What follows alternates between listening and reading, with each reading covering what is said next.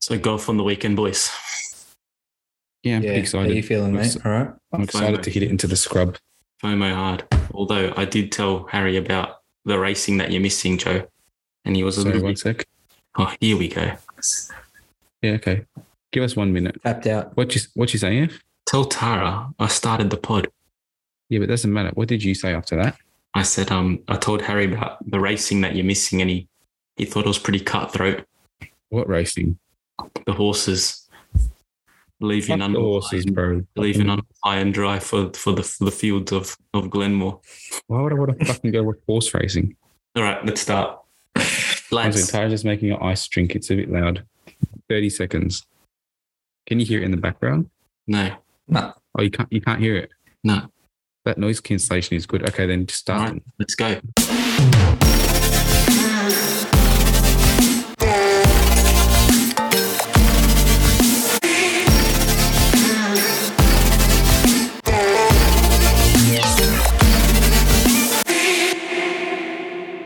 Episode 71 of the Racing Line podcast, boy, boys. Another Card. first week of racing. This week, supercars, Generation 3, Streets of Newcastle. Oh, craziness all weekend. High adrenaline, low downforce. Where do we begin, boys? What an awesome weekend of racing. I will say, I think Give me just the- your initial reaction before we start getting in the specifics, Joe. Just give me your, your half a sentence reaction to the event. I think we're onto a winner. That's what I'll say. I don't think it's the the product is where it needs to be, where you know ideally it has it's going to end up. But I think all things show that we're onto something pretty special. Harry? Yeah, I agree. I think um, it was a hard track to decipher um, the racing per se, but still awesome product. I loved it. Yeah. I mean, new cars, they look fantastic. Uh, the tightness at the think- front I of the think- field in I qualifying thing- was awesome. The track is not always is not going to be the most, you know, pass friendly t- track even at the best of times. So that was kind of a little bit difficult for teams to navigate. But I have to concur with you, Joey. We look like we're on a winner. Everything points towards an awesome era of supercars coming up. Um, I, I, think guess it can be understated how important this the fact that they look fantastic is Mm, because they the the way that they behave on the track, the way, that they sit, the way that they look when they're racing, it all ticks the the aesthetically pleasing box. You know, I, I didn't watch even the cars that I didn't really particularly like on launch window. I thought looked a lot better in the flesh. Um, and number one, the thing that's going to gravitate fan, uh, sort of bring the fans is if the spectacle looks cool, and you know those low cars definitely, definitely tick that box of all right. If anything, we're starting from a, a place that the cars look cool.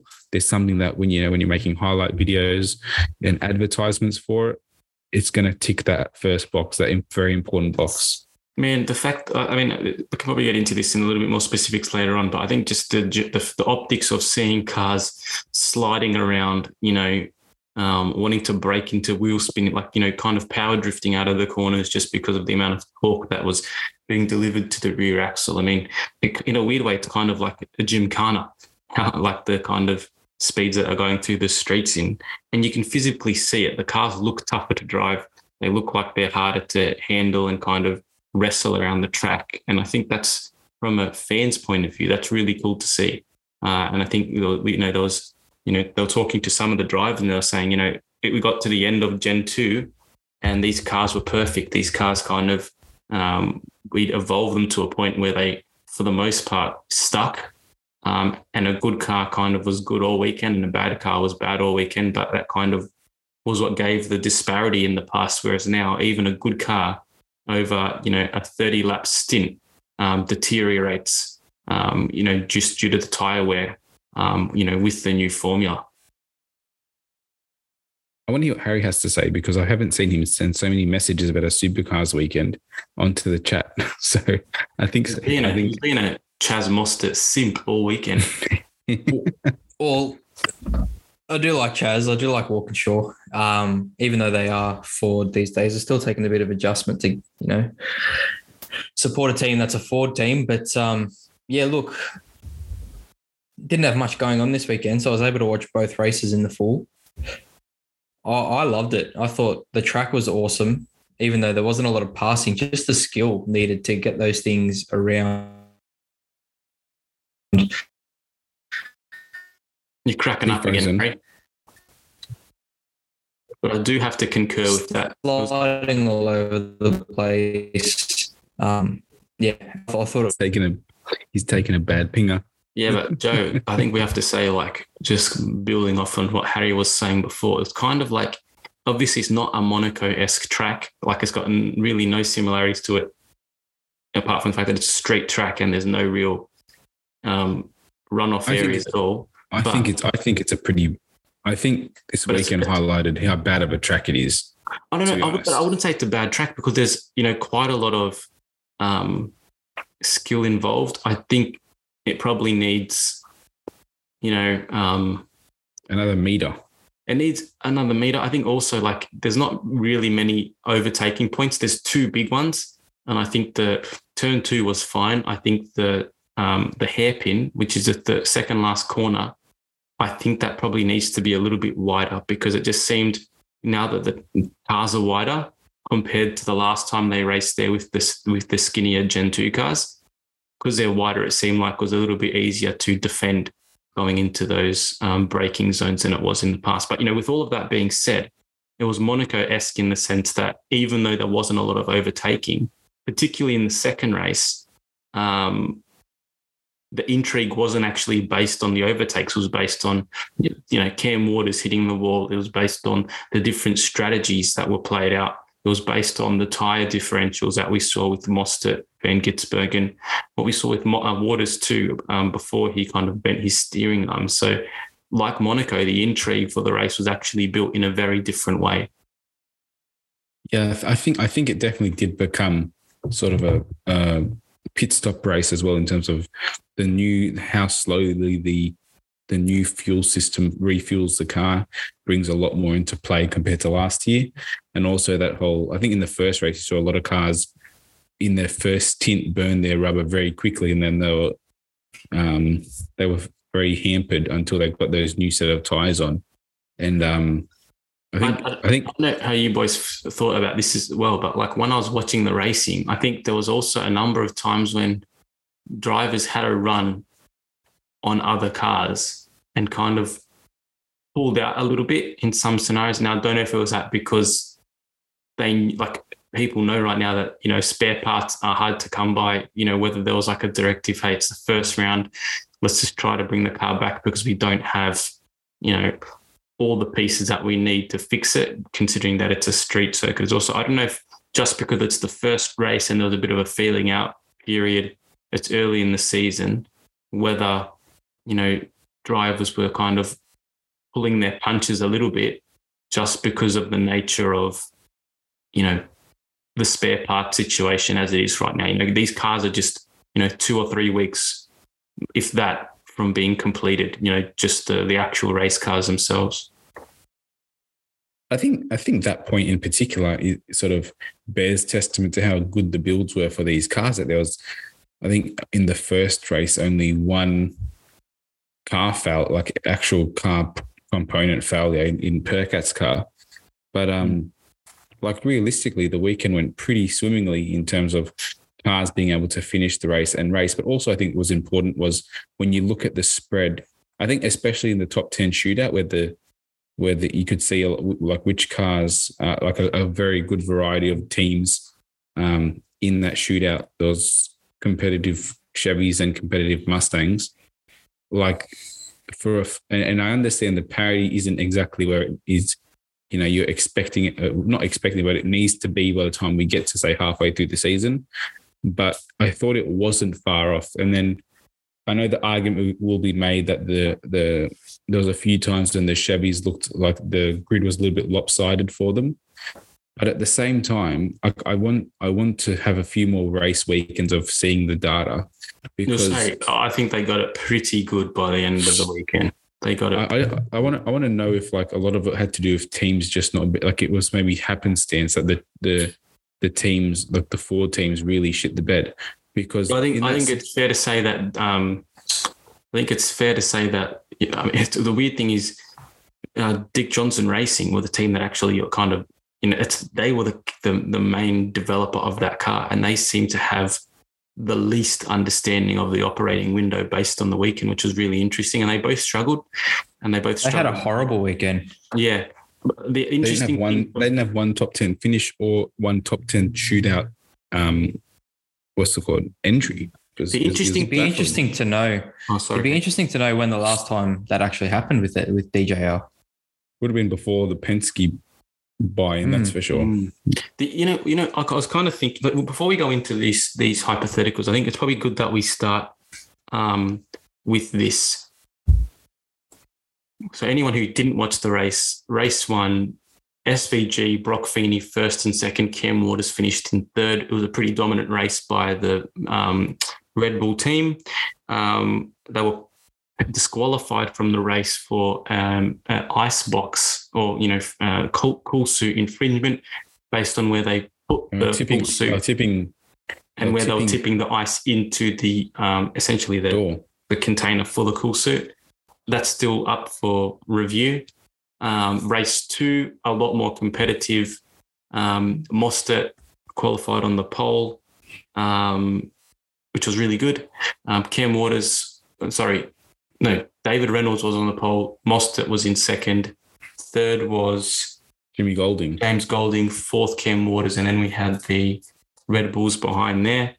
Um, a lot more intrigue in the race. It ended up being a race that um, Van Gisbergen won, Mostert came second, and third was uh, David Reynolds. So if you want to go back and watch that, you can. Um, you, but going back to the point we made about the parody and kind of just to discuss it a little bit, something that I was looking at throughout the weekend wasn't so much the um, winners or the top drivers because you know they're always going to be able to push the car you know above and beyond you know the call of duty with kind of the hardware that they have. But i think when you looked at some of the drivers that were in the midfield and traditionally quite close to each other i think that's where you saw the discrepancies between the camaro and the ford a little bit so for example your winterbottoms your Pyes uh, you know, they obviously had triple eight cars, so there was probably some level of information that might have been given to them as well. But Erebus as well, those mid teams seem to perform better than um, the Ford drivers in the mid teams as well. Um, if that makes sense, you know, your Thomas Randles, James Courtney had a pretty good race in race one, but he was still mired behind, you know, four to six um, Camaro. So when I look at But you, that, but you know kind what, of as well, I think- th- when I when you think about it, a lot of the drivers who were, uh, so you look at like Slade in the in the um, the PremiAir racing car. You would like in last year in the Blanchard car, he was sort of in the same, like he was always in good positions as well. Hmm. So I, th- I think like it is easy to say that the mid pack Chevys looked like they were in a better position than the mid pack Fords. But I think in the second race, you definitely saw a lot less of that, which makes me inclined to think that it could it could have just been happenstance that the the, the Ford teams could have had bad you know setups or burnt their tires quicker because that definitely seemed like something that paid a lot of dividends in that in that first race. And Yeah, then and then the and, and and then the fact that you have um Chaz and uh, Davey Reynolds on the podium in the second race. And if Cam hadn't had his brush against the wall, probably three Mustangs straight behind Van Gisbergen from three different teams lends me to believe that, yeah, there, there could be a parity thing, but also we have to take into consideration that Triple Eight just also deals at such a very high level Hmm. and and if this category is you know burning up tires even more, the king of saving his tires, unfortunately, is Shane Van Gisbergen. So Mm. I think before we start, you know, really harping on this parity thing, which isn't perfect, we sort of at least give it a little bit more time before you know rash decisions are made. I think that's super fair, and I think you wouldn't. I'd be a little bit disconcerted if they made any parity decisions, you know, before I don't know round four or something like that, just so they get a few different tracks, um, What's up, H? environments. I, I had a question regarding Tickford and Walkinshaw for you both. I just wanted to get your opinion. Hmm. Um, Percat was well off Chaz's pace this weekend. Yeah. He, I, don't, I don't think he finished anywhere near the top 10 in both races. On Saturday, And- he was pretty good. It was pretty quick on Saturday. He had a bad qualifying, but they had a car component malfunction in, like in the early in the Yeah. race. But then we also race, he was had nowhere.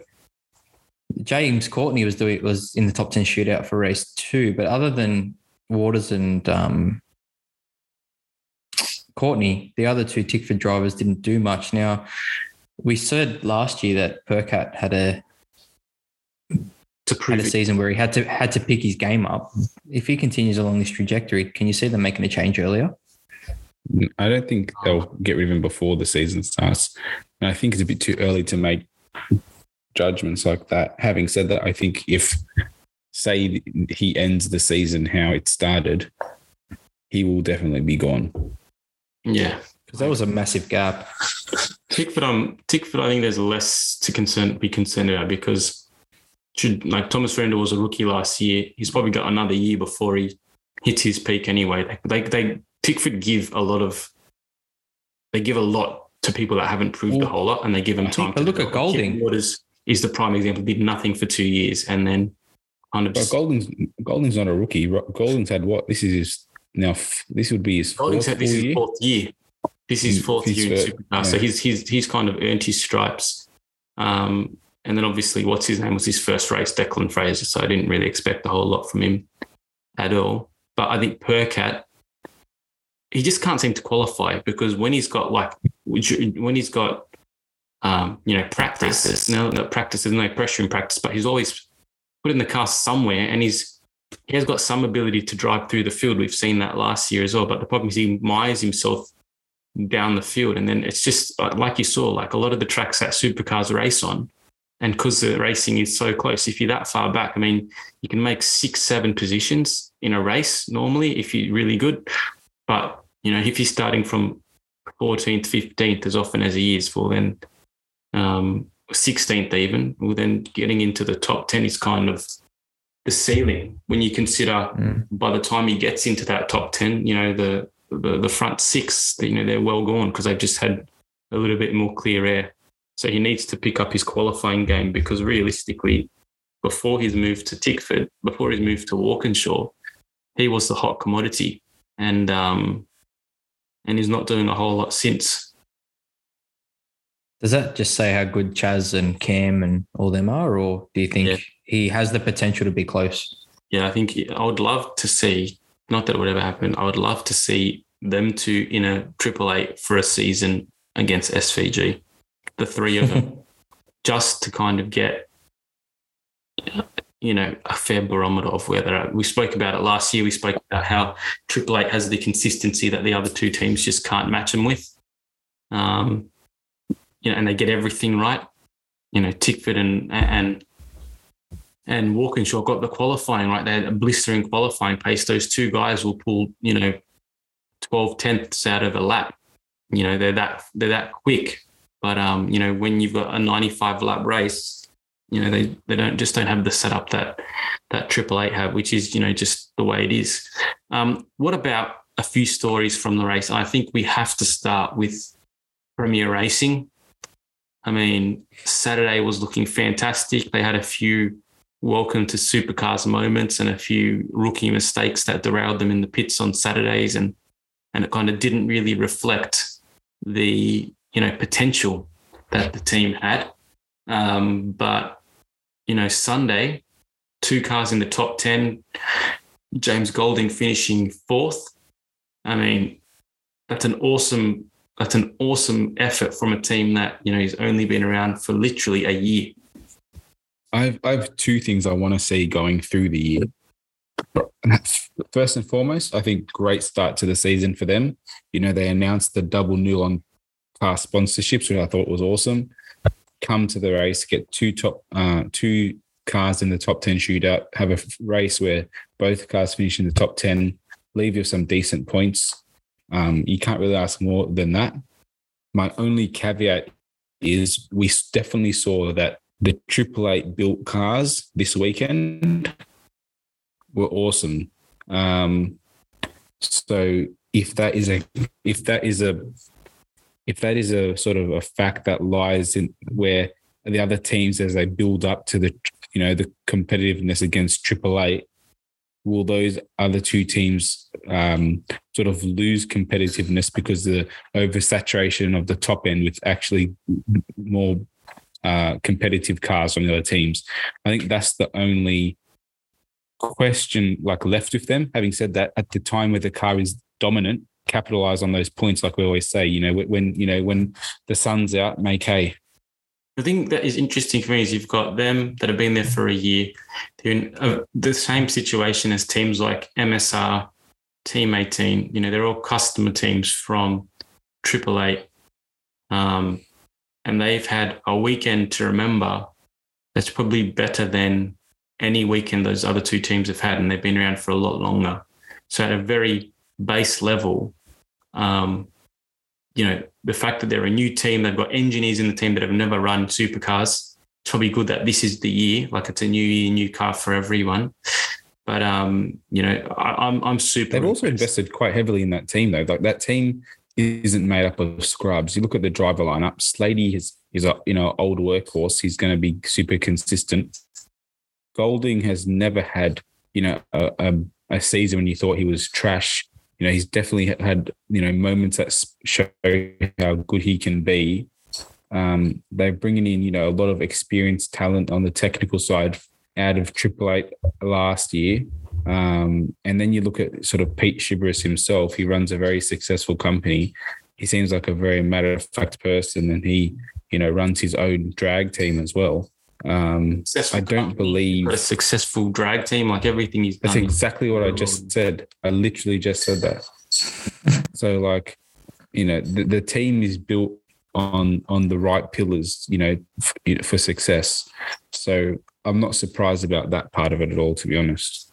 What about um, Team 18? Team 18 had two top tens on the Saturday, and then again on the Sunday if there was an issue to befall that team, what would the issue be?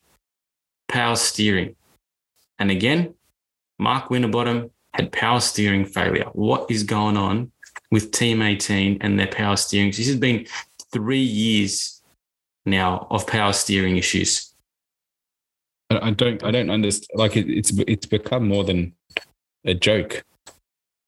It's, it's ridiculous. I don't think I've ever I don't think I've known another car in that time that has had uh, maybe one or two power, maybe two power steering issues other than them. You got to turn some but, lights on, Joe.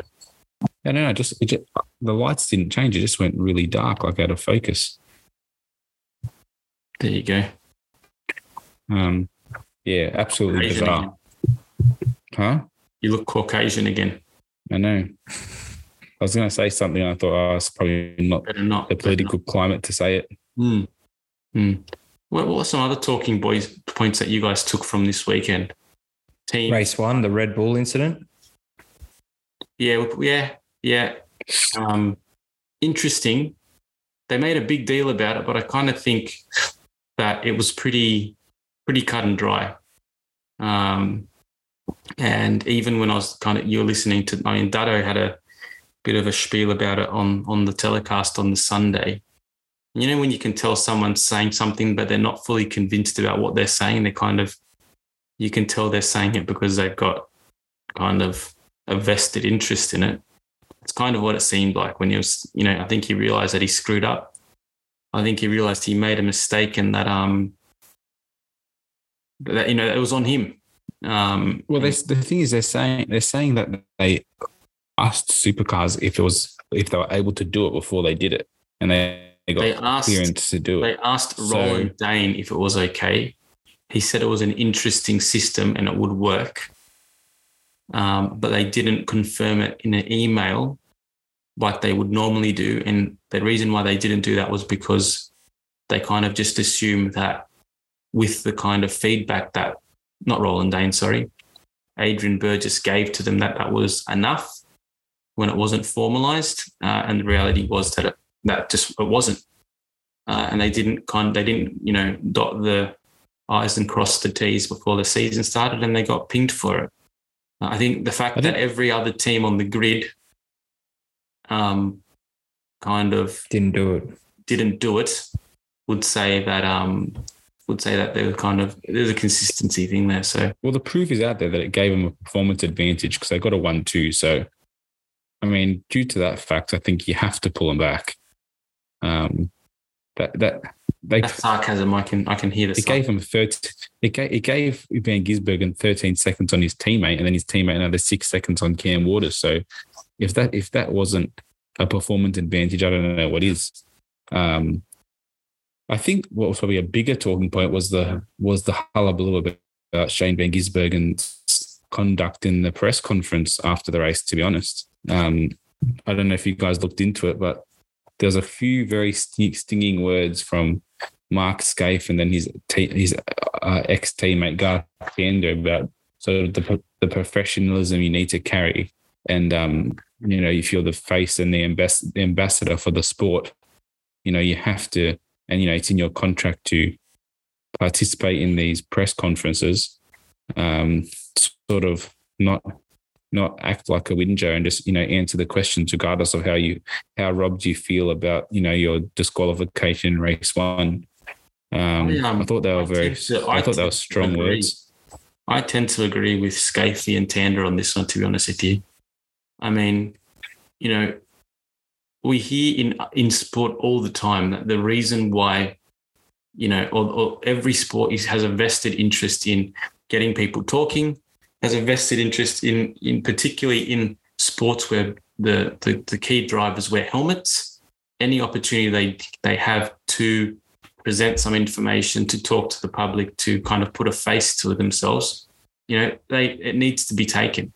Um, for the reigning champion or the winner of a race to kind of go in and be, and I guess you, you can say that things were against him all weekend, but if a question's being asked about a speculative move, and we'll get into the move maybe a little bit later on, if a question's being asked about a speculative move to win a race that is somewhat controversial in its very nature, then you know, don't be so proud uh, and just think that because you're, you know, I don't know if it's because he's a champion or because he's the best, he feels like he doesn't have to kind of justify himself. But I think it's a warranted question because there would be half the um, half the fans of the sport would have felt that that move, at the very least, was speculative.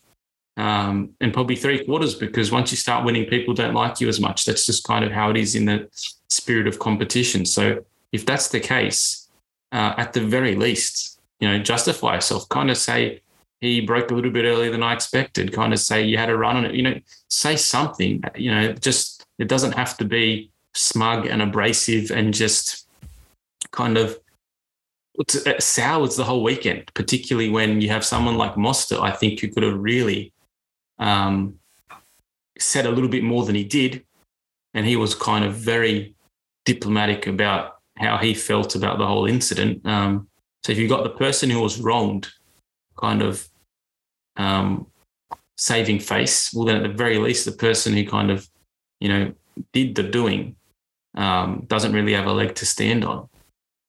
I, I love that Mostert tried to give it back to him too you know, on the next corner.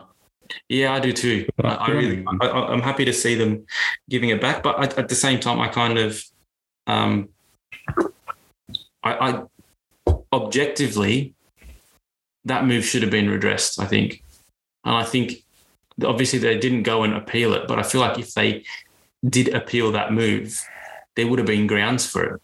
We saw at the start of the race. I don't think that, I don't think there was grounds for that. Well, Will, Will Brown pushed um, Cameron Hill off the racing line from the rear, uh, made the pass because of it. Um, it wasn't as dramatic as that move, but he, he he made the pass because of bumping someone offline, and he got a five second penalty. I think that if they would have pursued it, there would have been a very similar grounds for that. Now you can say that the Triple Eight Van Gisbergen, because he had the pace, kind of um, warranted that position, but you got to make the move and you got to make the move stick. And he wasn't three quarters up the side of the car. Um, it wasn't like he nudged him and and uh, it was even close to being fair. He could even defend it. You know, he nudged him, and as soon as he was offline, you know that that move was done. So I, I really, I don't know. I don't think it was a clean move. It was a little bit think, I don't think it was a bad move, but I think at the very least it's redressed. At the very most, it's a five second penalty for the sake of consistency. So what? The next time we have a race and someone's behind, we just see another, you know, bump and run, and that's that's kind of the precedent you want to set from the second race of the year. I don't think so. Well, the other thing is, I think the precedent has been set for for um for Shane that he can sort of do those kind of moves, like we saw it all happen at Tasmania last year, where he sort of was doing a, a very similar sort of cheeky move coming down into the kink.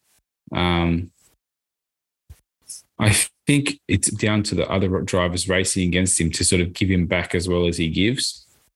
Um, whether they Easier said than done. enough to do it It's consistently. is easier gonna be the said than done when they're realistically in inferior cars. Yeah. So the bullet they have is their defense because they qualify really well and they're super consistent. And then they've got to kind of keep him behind. And that's fair and that's fine. But if that's the case, then um then if he's going to make the move and he's got a faster car, you can make it clean. You know, um, that this that was disappointing. I thought you know it was a good race. I think Chaz took it really well. He listen. We all knew that give it another couple of laps, he probably would have made the move anyway. But considering the situation and it being time certain, he doesn't make the move there. He can get you know three quarters of the lap around. Who knows? Maybe he gets a good run. He can defend one more lap, and then you know Bob's your uncle. You've got to win. So I don't think it was as cut as a dry. I don't think it's as cut and dry as you know Rubbings racing in that regard because he hit him from behind. There was literally no um, run up the side at all. I think you made a fair point. I don't, I don't know if I would go as drastically as that, but I definitely agree with Chaz that it was a very cheeky move. If, Um, let me say this, I- if they had have given him, if they had have given him a five second penalty, would you have been surprised at all? no, I wouldn't have. I would like. I wouldn't have been surprised if if he Would was you even thought, asked to redress. let's take it a step further, Harry. If you if they had have given him a five second penalty, would you have kind of felt, oh, that's harsh? No, not at all. You're such a Mostert simp. I love it.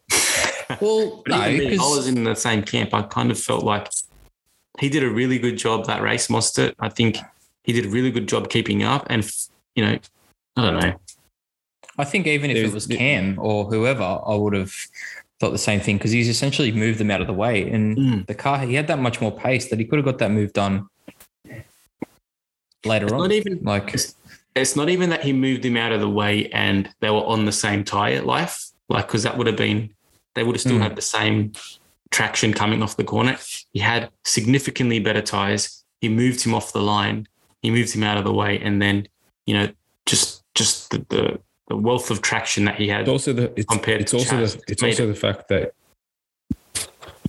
the fact that you um when you sort of hit when you bump someone in the braking zone itself, you, you know when you're bumping when you're accelerating or when you're you're going at full speed, that's one thing because you're not sort of hurting each other's actual pace. But when you're doing a bump in the braking zone, which totally alters the, the other cars braking momentum, you know, angle and everything like that. I think that that is where like why you see a lot of cars either redress or you know just just wait behind for the other car to settle. I think I think I think it's all swings and roundabouts. I think he'll come back to bite him in the ass.